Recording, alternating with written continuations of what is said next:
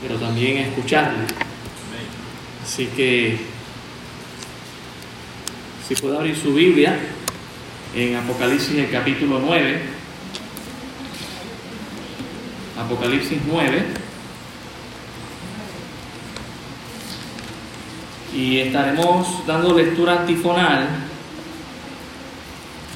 Bueno, no la haremos antifonal, la haremos unánime. En los últimos dos versículos, versículo veinte y veintiuno.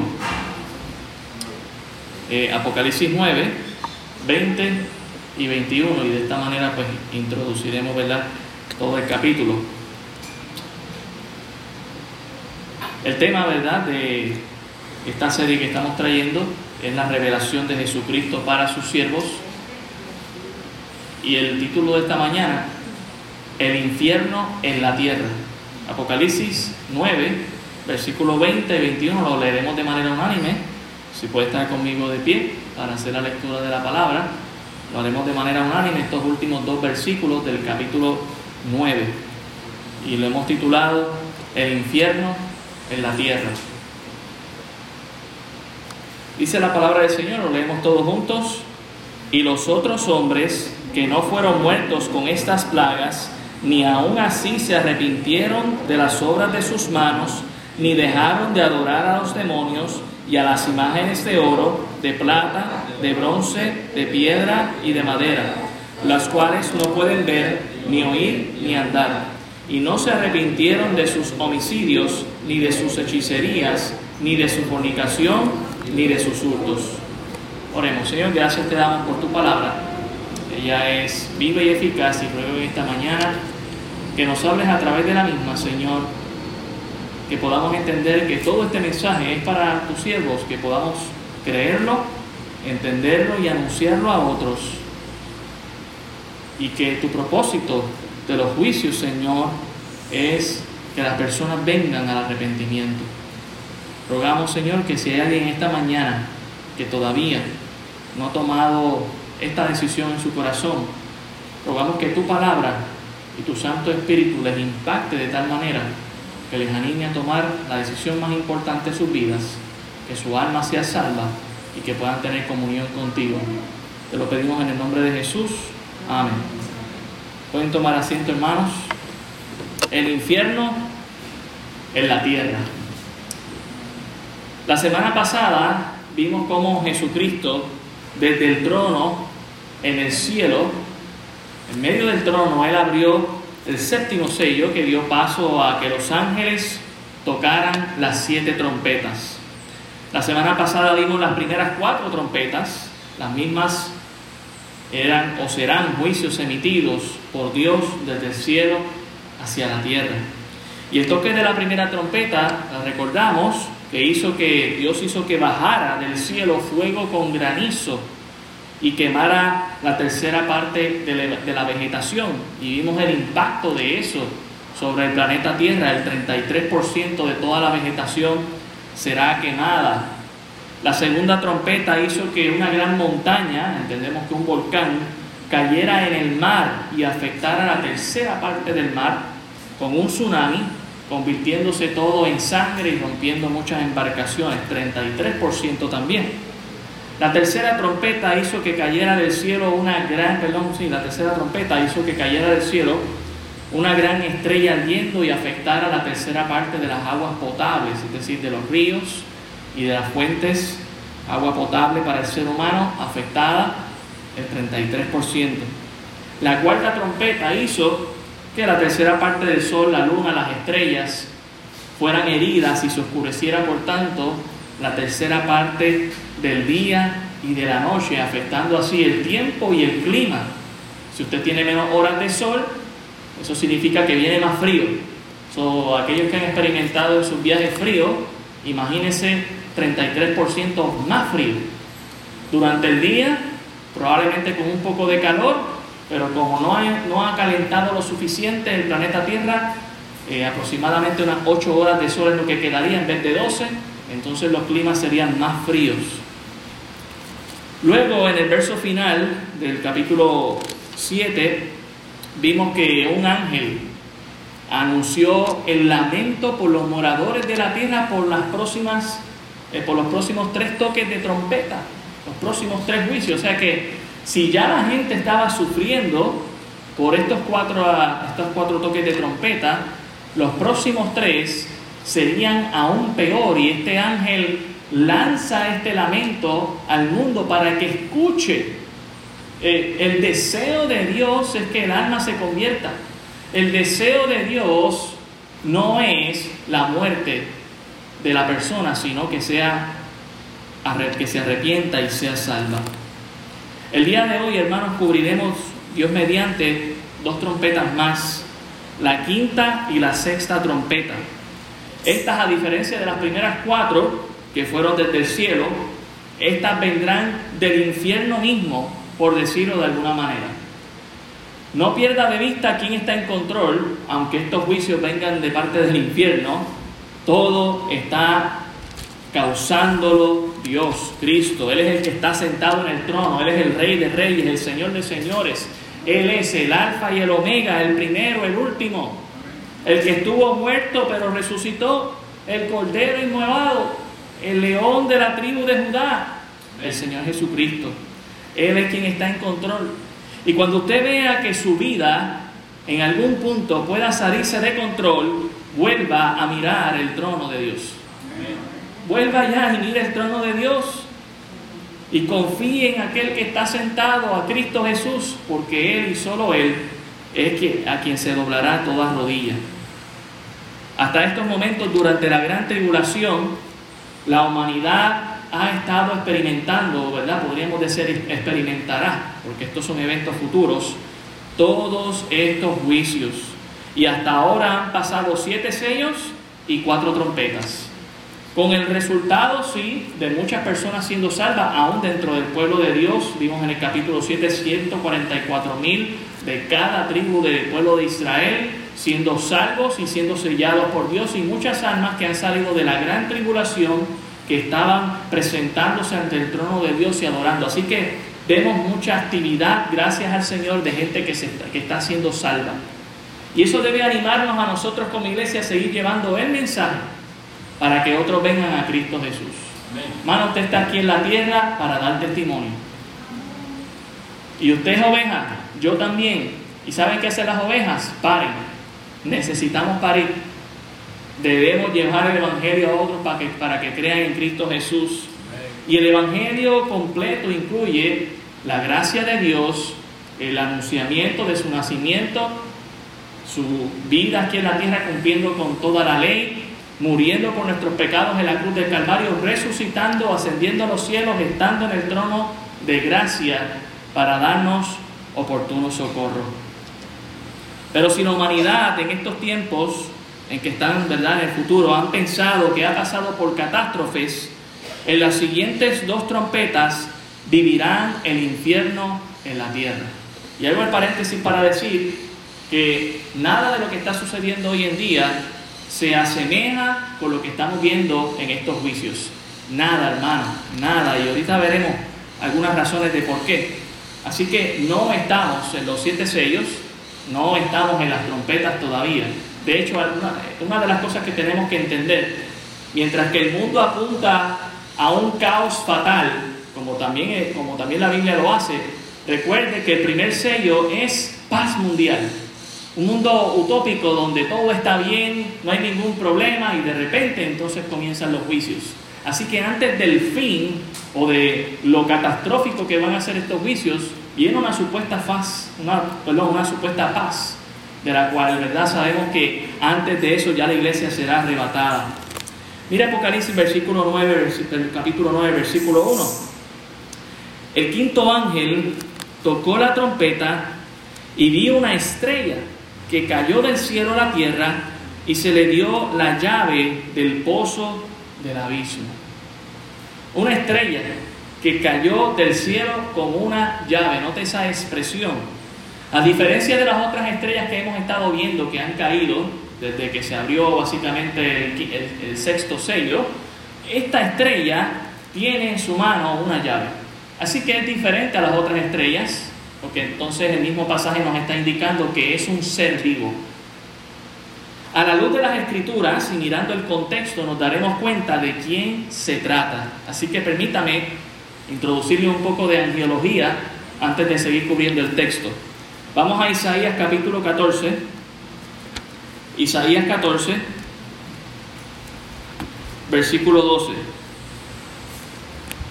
Isaías catorce, verso doce. El profeta dice así, la palabra del Señor: como caíste del cielo, como caíste del cielo, oh lucero, hijo de la mañana, cortado fuiste por tierra, tú que debilitas a las naciones, tú que decías en tu corazón: subiré al cielo, en lo alto junto a las estrellas de Dios, levantaré mi trono y en el monte del testimonio me sentaré a los lados del norte. Sobre las alturas de las nubes subiré y seré semejante al Altísimo. Mas tú derribado eres hasta el Seol, a los lados del abismo. Importante que usted entienda que el profeta aquí está hablando del diablo, de Satanás, del enemigo. Miren lo que dice el Señor Jesucristo en Lucas, el capítulo diez. Lucas diez. Y no olvide esa palabra abismo, ¿verdad? Dice que él está caído a los lados del abismo. Lucas diez, verso diecisiete. Lucas diez, diecisiete dice: volvieron los setenta con gozo diciendo: Señor, aún los demonios se nos sujetan en tu nombre.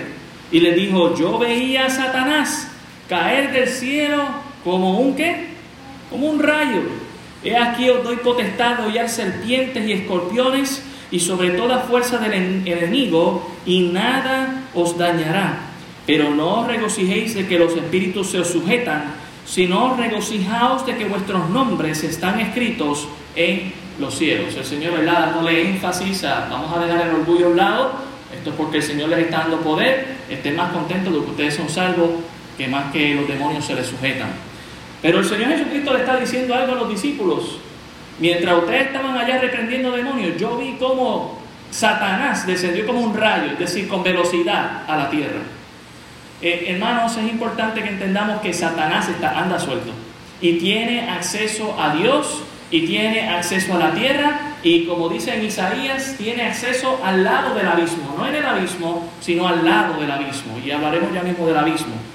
Para que solamente recordemos la historia de Job, Job capítulo uno, verso seis, nos recuerda que Satanás tiene acceso a Dios. Job uno seis dice: un día vinieron a presentarse delante de Jehová los hijos de Dios, entre los cuales vino también Satanás. Y dijo Jehová a Satanás: ¿de dónde vienes? Respondiendo Satanás a Jehová dijo: de rodear la tierra y de andar por ella. Y Jehová dijo a Satanás: ¿no has considerado a mi siervo Job, que no hay otro como él en la tierra, varón perfecto y recto y temeroso de Dios y apartado del mal?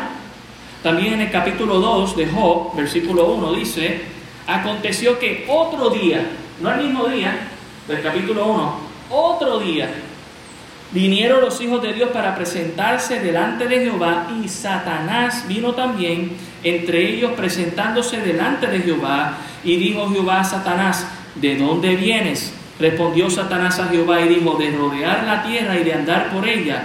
Y Jehová dijo a Satanás: ¿no has considerado a mi siervo Job, que no hay otro como él en la tierra, varón perfecto y recto, temeroso de Dios y apartado del mal, y que todavía retiene su integridad, aun cuando tú me incitaste contra él para que lo arruinara sin causa? Aunque Dios, según Isaías catorce, y también podríamos buscar en Ezequiel veintiocho, destituyó a Satanás de su presencia, Satanás todavía tiene acceso al Padre con el permiso del Padre, con el permiso de Dios. Y Satanás anda subiendo y bajando, subiendo a la presencia de Dios. Una de las cosas que hace, nos adelantamos un poquito, Apocalipsis capítulo doce, usted dirá: ¿para qué sube a la presencia de Dios? Bueno, en parte usted lo ve ahí claro en Job, pero en Apocalipsis, en Apocalipsis doce quizás está un poco más claro cuál es uno de los propósitos de los que Satanás sube al cielo. Dice aquí Apocalipsis doce, el verso nueve: Y fue lanzado fuera el gran dragón, la serpiente antigua, que se llama Diablo y Satanás, la cual engaña al mundo entero. Fue arrojado a la tierra y sus ángeles fueron arrojados con él. Entonces oí una gran voz del cielo que decía: ahora ha venido la salvación, el poder y el reino de nuestro Dios y la autoridad de su Cristo, porque ha sido lanzado fuera el acusador de nuestros hermanos, el que los acusaba delante de nuestro Dios día y noche. Así que Satanás constantemente, no lo digo yo, lo dice la Biblia, está subiendo a la presencia de Dios día y noche acusando a nosotros. Mira, él hizo esto, mira, él hizo lo otro. Pero gracias por nuestro Señor Jesucristo, que está allí como abogado según Primera de Juan. Amén. A, a Satanás, hermano, según el permiso de Dios, para desatar el infierno en la tierra como, como, como juicio, se le concede que se le dé la llave del pozo del abismo. Volvemos a leer Apocalipsis nueve uno. El quinto ángel tocó la trompeta y vi una estrella que cayó del cielo a la tierra y se le dio la llave del pozo del abismo. Es importante también que entendamos qué significa el pozo del abismo. Así que ah, vamos primero a lo que es la llave. ¿Están conmigo, hermano? No me pierda. Se le dio la llave del pozo del abismo. ¿Y qué significa esta llave? ¿O quién tenía esta llave? ¿Quién se la dio? Apocalipsis uno diecisiete dice lo siguiente.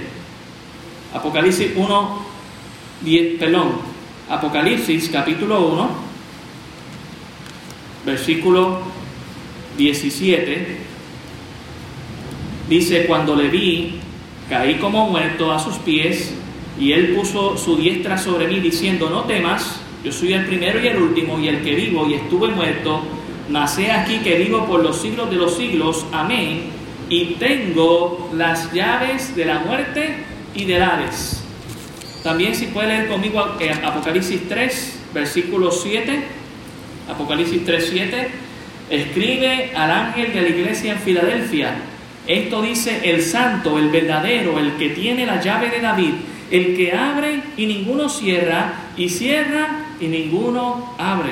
También Apocalipsis capítulo veinte, Apocalipsis veinte, versículo uno al tres.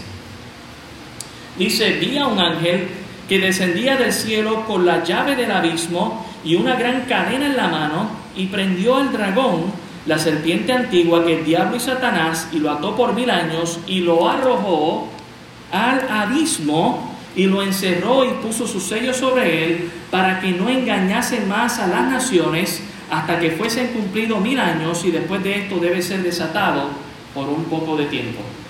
Jesús es quien tiene las llaves, y Jesús, en su soberana sabiduría y voluntad, una de las maneras en que va a emitir su juicio es darle el permiso a Satanás, así como, como Dios le dio permiso a Satanás para que fuera a zarandear la vida de Job.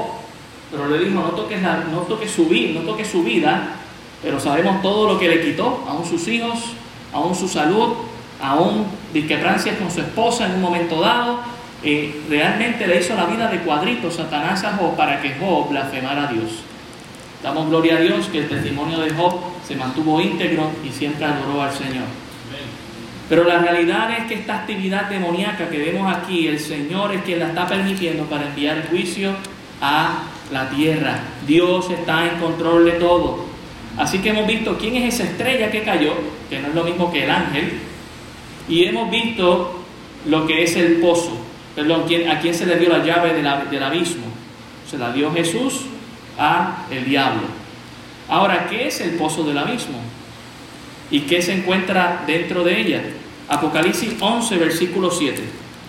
Apocalipsis once, siete. Dejemos que la Biblia, ¿verdad?, nos diga eso. Cuando hayan acabado su testimonio, la bestia que sube del abismo hará guerra contra ellos y los vencerá y los matará. Y sus cadáveres estarán en la... Perdón, mire el versículo siete, dice: cuando hayan acabado su testimonio, la bestia que sube del abismo. ¿Ok? Mire también segunda de Pedro, capítulo dos, versículo cuatro. Segunda de Pedro dos cuatro dice: Porque si Dios no perdonó a los ángeles que pecaron, sino que arrojándolos al infierno, los entregó a prisiones de oscuridad para ser reservados al juicio. En otras palabras, el abismo. También Judas, el libro antes de Apocalipsis, o la carta antes de Apocalipsis, Judas, versos seis y siete. Note lo que dice. Y a los ángeles que no guardaron su dignidad, sino que abandonaron su propia morada, los ha guardado bajo oscuridad, en prisiones eternas, para el día, para el juicio del gran día. Miren verso siete, como Sodoma y Gomorra y las ciudades vecinas, las cuales de la misma manera que aquellos, habiendo fornicado e ido en pos de vicios contra naturaleza, fueron puestas por ejemplo, sufriendo el castigo del fuego eterno. Y para que recordemos, en Sodoma y Gomorra, antes de mencionar el pecado, ¿verdad?, de la homosexualidad, el pecado aún más blasfemo todavía que ese fue que los mismos hombres que estaban allí practicando su homosexualidad intentaron acostarse con los ángeles que fueron a librar a Lot y a su familia. Así que ciertamente el pozo del abismo encierra a estos ángeles que Génesis seis del uno al tres nos recuerda que intentaron de acostarse con los con las hijas de los hombres. Si sí, eso está, ¿verdad?, en Génesis capítulo seis, si me acompaña, Génesis seis, versículo uno y dos.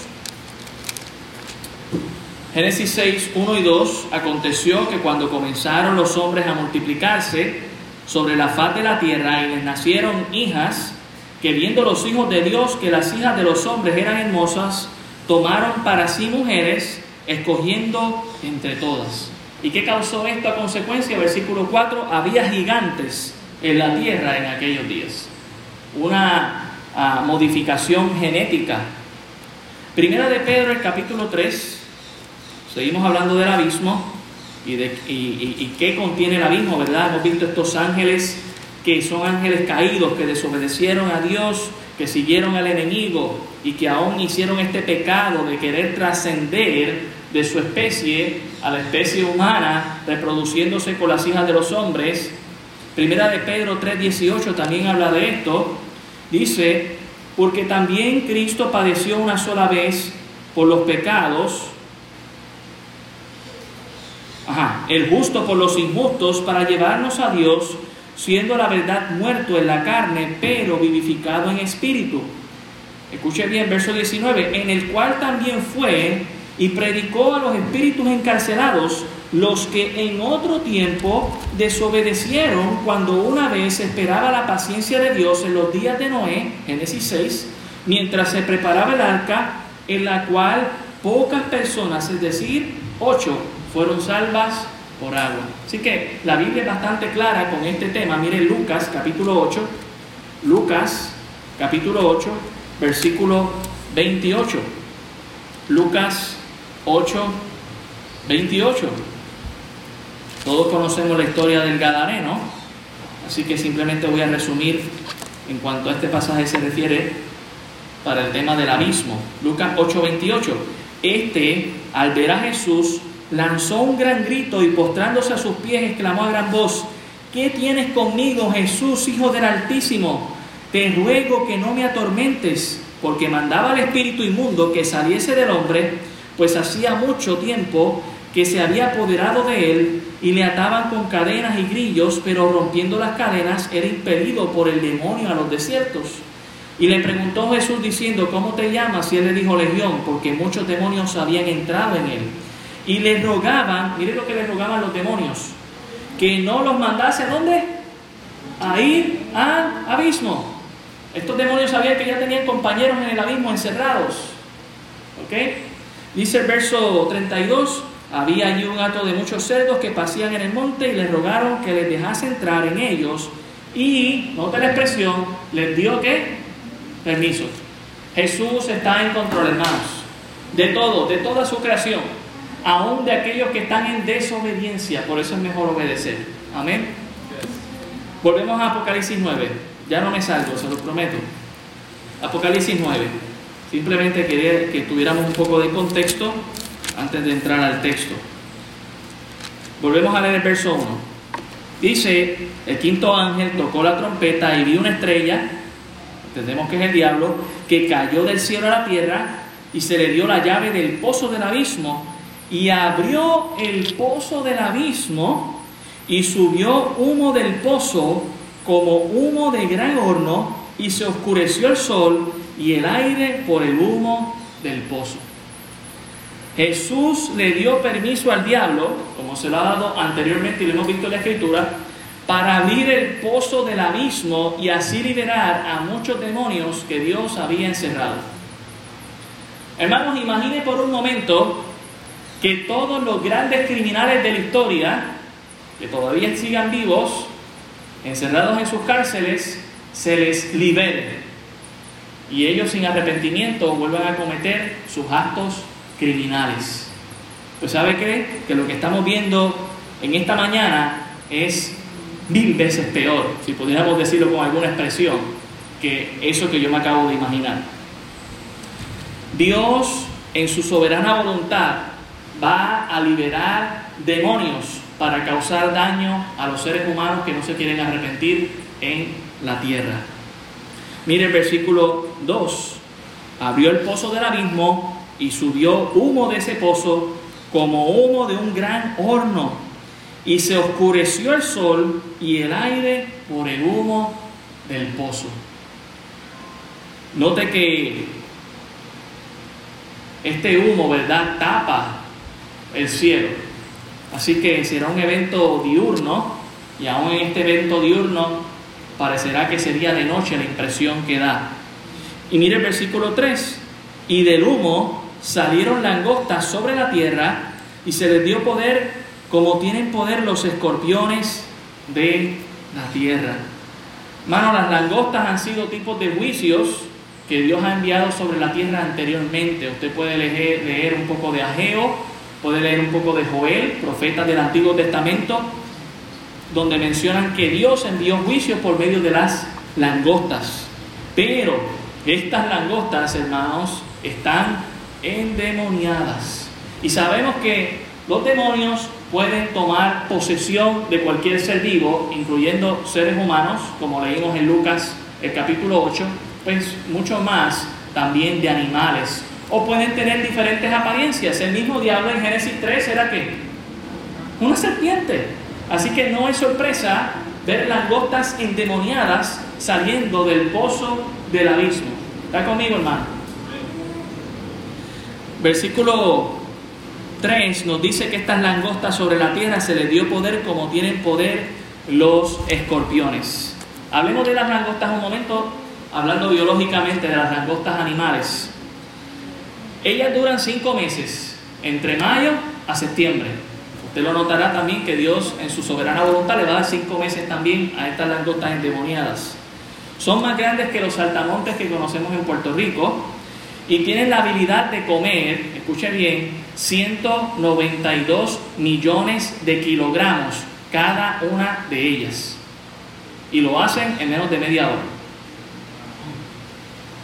Imagínense un enjambre de ellas, según testimonios de personas en Australia o en Egipto, ¿verdad? En tiempos recientes, usted puede buscar noticias, puede ver videos si no me cree, y otros países donde ocurren estos enjambres de manera masiva, el cielo se oscurece, es un testimonio que ellos dan por la gran cantidad, y se devoran todo lo verde a su paso en cuestión de minutos, dejando todo como si fuera un desierto.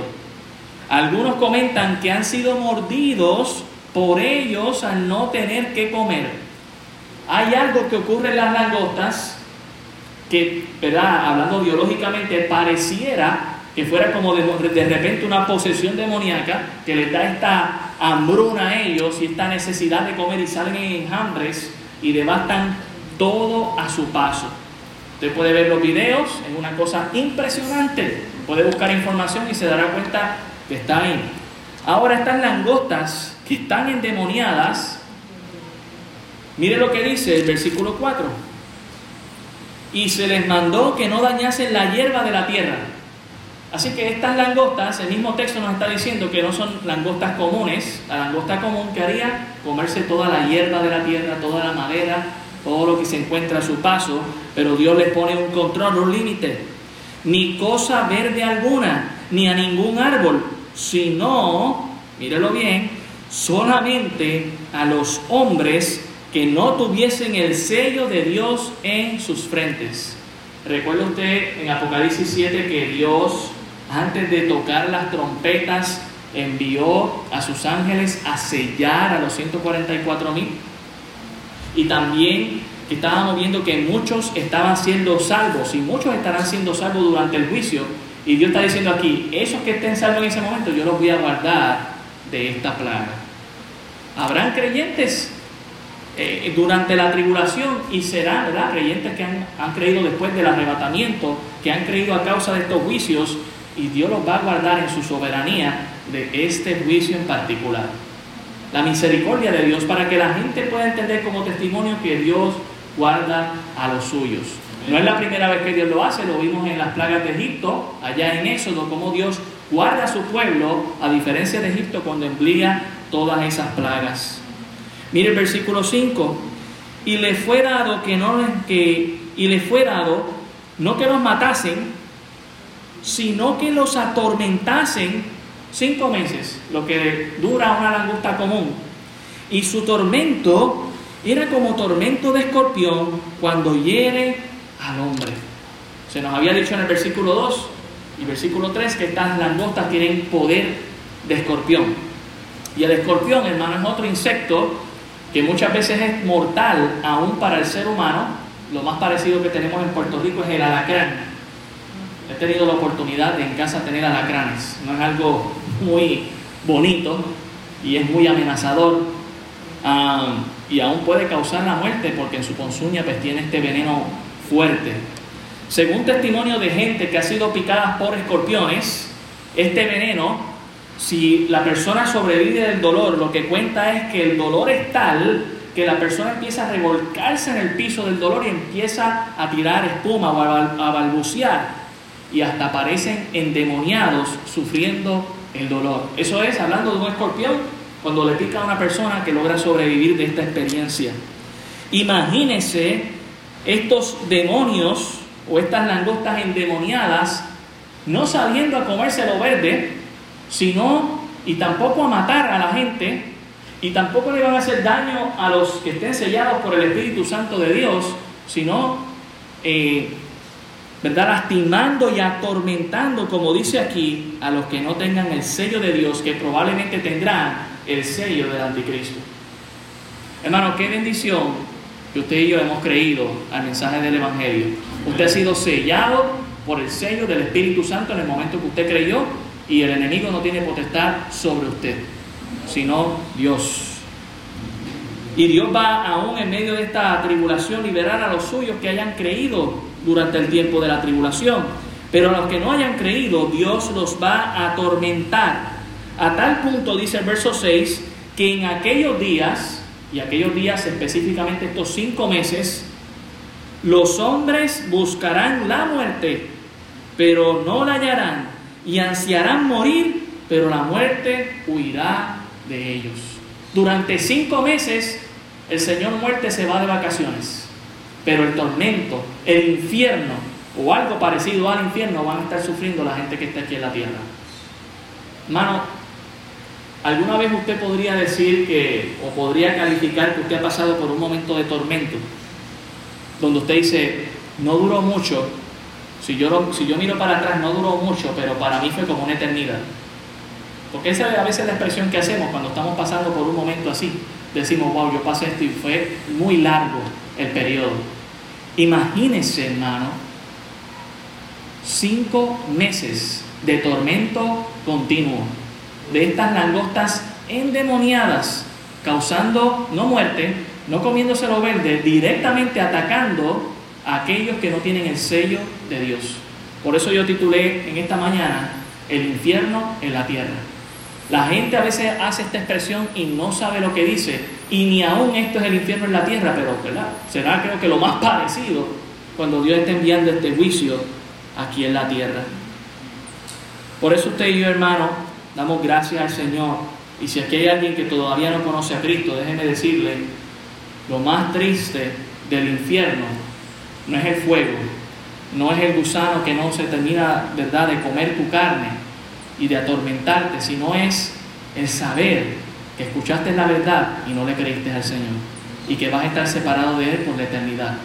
Ven a Cristo Jesús y arrepiéntete.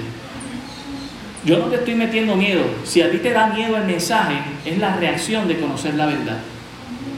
Pero esto no es miedo, esto es simplemente la verdad. Ahora, si la verdad te da miedo, necesitas humillarte delante del Señor. Versículo siete nos habla del aspecto de estas langostas. El aspecto de las langostas era semejante a caballos preparados para la guerra. En las cabezas tenían como coronas de oro, sus caras eran como caras humanas, tenían cabellos como cabello de mujer y sus dientes eran como leones. Tenían corazas como corazas de hierro y el ruido de sus alas era como el estruendo de muchos carros de caballo corriendo a la batalla. Tenían colas como de escorpiones y también aguijones, y en sus colas tenían poder para dañar a los hombres durante cinco meses. La descripción que hace el apóstol Juan en todo momento, note que está diciendo como, parecido a, no es exactamente a. Así que tendrán esta apariencia parecida a la que nos está describiendo Juan para que nosotros tengamos una idea. Pero no dejan de ser langostas, y no dejan de ser langostas endemoniadas que van a salir del pozo del abismo para dañar al ser humano, para perjudicar su salud, para crear dolor y tormento, y no van a poder morir. Las estadísticas durante cinco meses serán cero muertos y muchos sufriendo de dolor o de la enfermedad o del tormento que esta, eh, verdad que estos animales causen, endemoniados, sobre las personas. Mire, hay gente hoy en día que ha sido picada ya sea por abejas, por escorpiones, han visto cucarachas volando a su cara, han visto lagartijos que les han brincado encima. Y estas experiencias que tenemos, y que yo no quiero disminuirlas sobre nadie, ¿verdad?, que tenga una fobia, han creado pánico en nuestras vidas. Imagínense estas langostas endemoniadas, va a crear una crisis de necesidad de paz mental, pero el que da la paz mental, a ellos no quieren recurrir, que es Cristo Jesús. Esto va a durar cinco meses, hermano. Estamos hablando de más de ciento ochenta días, casi medio año. Miren el versículo once. Y tienen por rey sobre ellos al ángel del abismo, cuyo nombre en hebreo es Abadón y en griego Apolión. ¿Recuerda usted cuando leímos Isaías catorce? Dice que el diablo fue lanzado al lado, no en el abismo. En Apocalipsis veinte veremos que será lanzado al abismo encadenado, pero Isaías dice que fue lanzado a los lados del abismo. Así que él podía tener comunicación con estos ángeles y se convirtió en su líder. Y aquí lo dice, él es el Abadón y el Apolión. Y sabe, Abadón en hebreo, Apolión en griego, significa destructor. ¿Y sabe quién es el destructor? El que vino a matar, hurtar y destruir, el diablo, el enemigo. Él es el que va a liderar esto, aunque todo con el permiso de Dios. Y mira la expresión del versículo doce. El primer ay pasó, he aquí vienen aún dos ayes después de esto, dos juicios más. Y hoy vamos a leer el otro, el sexto ángel que toca la trompeta. Mira el versículo trece. ¿Están conmigo, hermano? El sexto ángel tocó la trompeta y oí una voz de entre los cuatro cuernos del altar de oro que estaba delante de Dios, diciendo al sexto ángel que tenía la trompeta: desata a los cuatro ángeles que están atados junto al gran río Éufrates.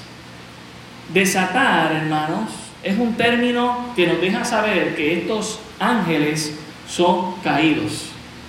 Porque usted no, no ataría a un ángel obediente. Así que por eso nuevamente hemos descrito eh, o hemos titulado esta, predico, esta predicación El infierno en la tierra, no solamente por lo que acabamos de ver con la quinta trompeta, sino por lo que veremos con la sexta trompeta. Algo muy interesante es que estos cuatro ángeles que están atados están junto al gran río Éufrates. Y el río Éufrates es muy curioso, um, de, de, desde, que, desde que cerca de este río se construyó eh, Babel, o se intentó construir la torre de Babel, han habido muchos imperios. Dios le bendiga, hermano, no se me preocupe. Si alguien me la puede ayudar a, a la hermana a bajar, a cortármela. Eh, muchos imperios fueron, ¿verdad?, construidos cerca de este río. Para empezar, el imperio, el imperio asirio, también el imperio babilonio, el imperio griego, el imperio persa.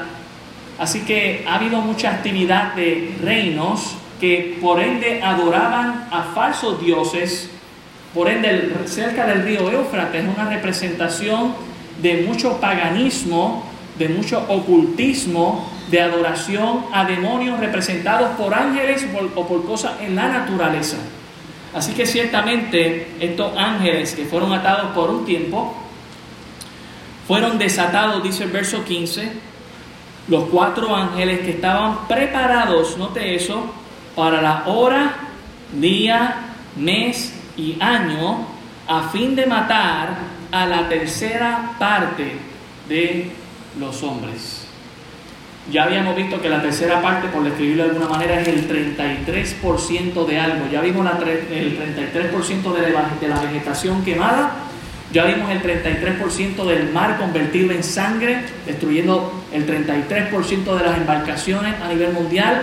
Ya vimos el treinta y tres por ciento de los ríos convirtiéndose en ajenjo y matando a muchos hombres. Y ahora el ser humano va a morir en su treinta y tres por ciento.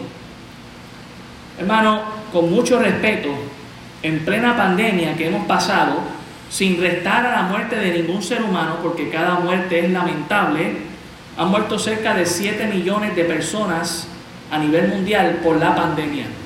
Eso representa el cero punto cero cero siete de siete punto ocho billones de personas en la Tierra. Es decir, que no ha muerto, y no lo estamos restando, no me, no me malinterprete, no ha muerto ni tan siquiera en el uno por ciento de la gente del planeta Tierra.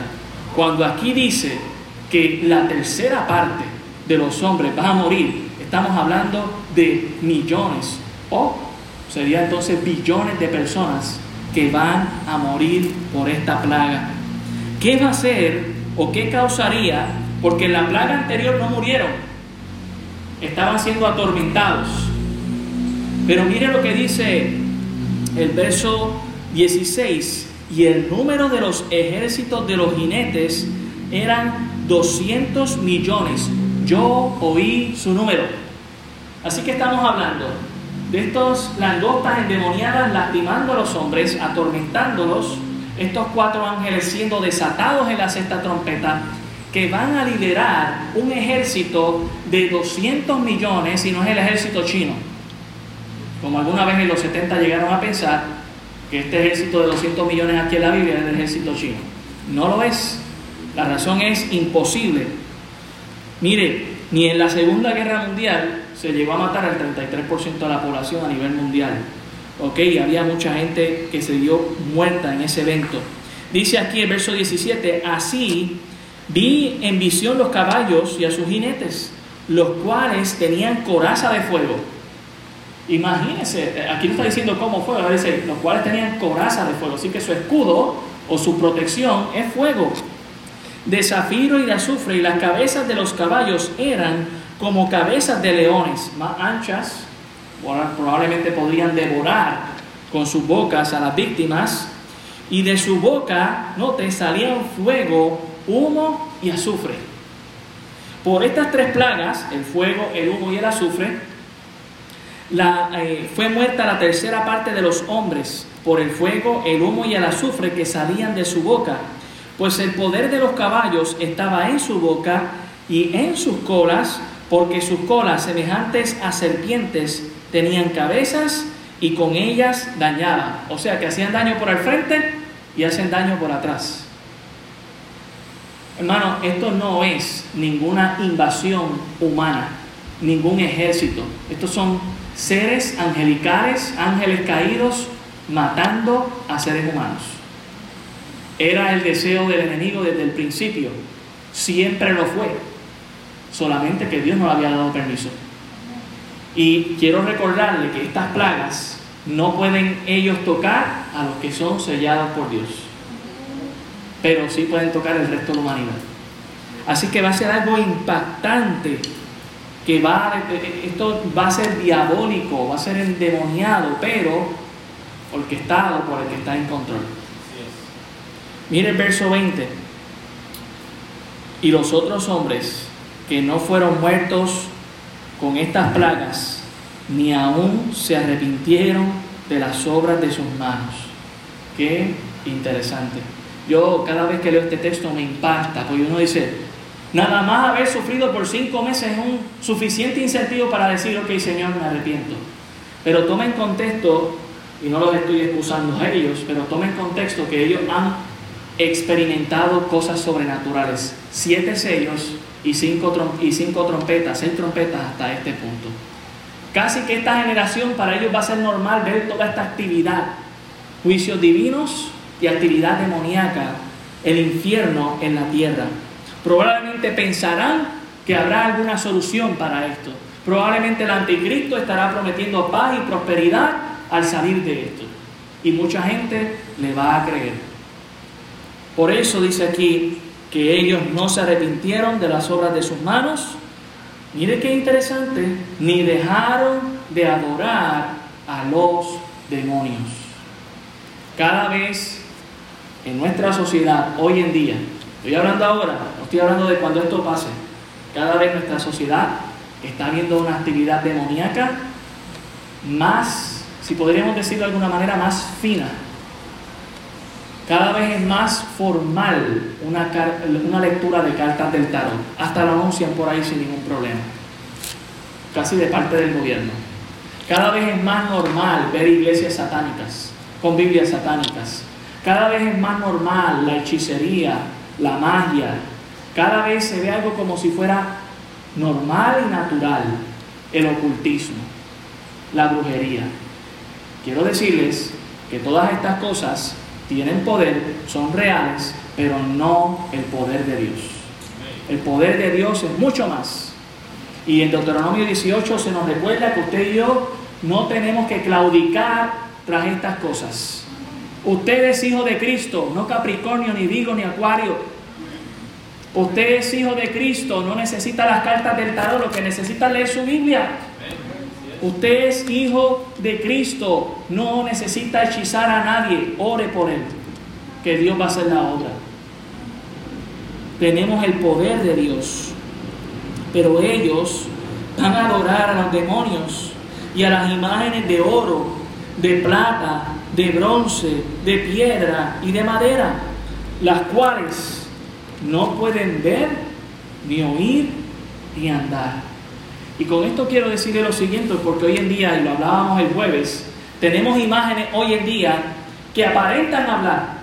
Tenemos imágenes hoy en día que aparentan escuchar. Tenemos hoy, imágenes hoy en día que aparentan andar, pero no lo hacen sin el botón de un ser humano.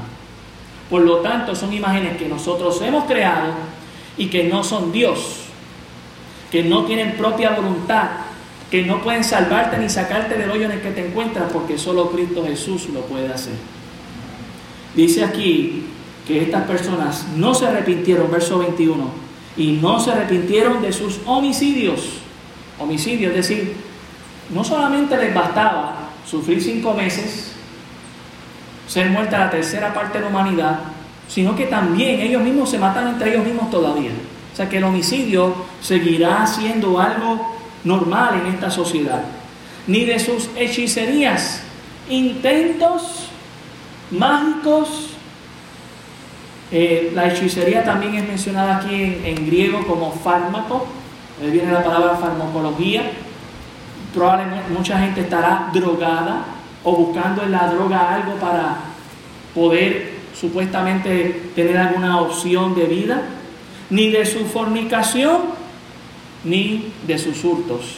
Y fornicación aquí implica todo, toda práctica sexual que no sea la práctica sexual del matrimonio entre un hombre y una mujer, ni de sus hurtos. No se arrepintieron De nada. De nada de lo que estaban haciendo. Lo, cuando Dios envía juicio a nuestra vida, es para que usted y yo digamos, contra, yo estoy mal. Mira lo que yo he hecho. Recapacitar. Cuando Dios envía algo a nuestras vidas es para hacernos recapacitar.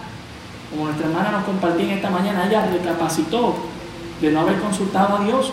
Y todos, te, todos, todos cometemos errores. Pero qué bueno que recapacitamos. La idea es esa, hermano, que usted y yo podamos recapacitar. Pero es interesante que ellos aquí, a pesar de todos estos juicios, no recapacitan. Dios nos está dejando ver en su palabra que la razón de los juicios es para precisamente que se arrepienten, se arrepientan. ¿Sabe por qué muchos de ellos no se arrepienten? Por la misma razón que muchos hoy en día. No necesitamos que llegue una plaga o un juicio de Dios para arrepentirnos. Es importante que usted entienda algo, hermano y amigo que me escucha. La fe no viene por lo que vemos, sino por lo que escuchamos. Y es escuchar la palabra de Dios, según Romanos capítulo diez. La fe viene por el oír, y el oír la palabra de Dios. Y tanto es hoy en día como lo será en aquel tiempo. Probablemente la razón por la que muchas personas todavía seguirán siendo salvas eh, durante el, el, estos juicios que se están viendo es para que ellos mismos salgan y evangelicen. Pero las personas no van a creer y verán estos juicios y tampoco van a creer. Porque de la única manera que usted puede creer, no es si usted ve todas las señales del mundo que lo haga obvio de que Dios es real, es si usted le cree a la palabra de Dios. Sin fe, sin arrepentimiento, lo que viene es juicio. Créalo y arrepiéntese ante Cristo, porque Él es el único que le podrá librar de lo que viene. Oremos. Gracias, Señor, por tu palabra. Ella es viva y eficaz. Señor, en esta mañana hemos visto cómo tú, en tu soberana voluntad, permitirás el infierno en la tierra. Ayúdanos, Señor, a creerte a ti y a tener comunión contigo y arrepentirnos de nuestros pecados y humillarnos ante tu presencia, Señor, para ser liberados del castigo eterno. Gracias por tu Hijo Jesucristo, por lo que Él hizo, hace y hará en nuestras vidas. Te lo pedimos todo en el nombre de Jesús. Amén. Yo pido que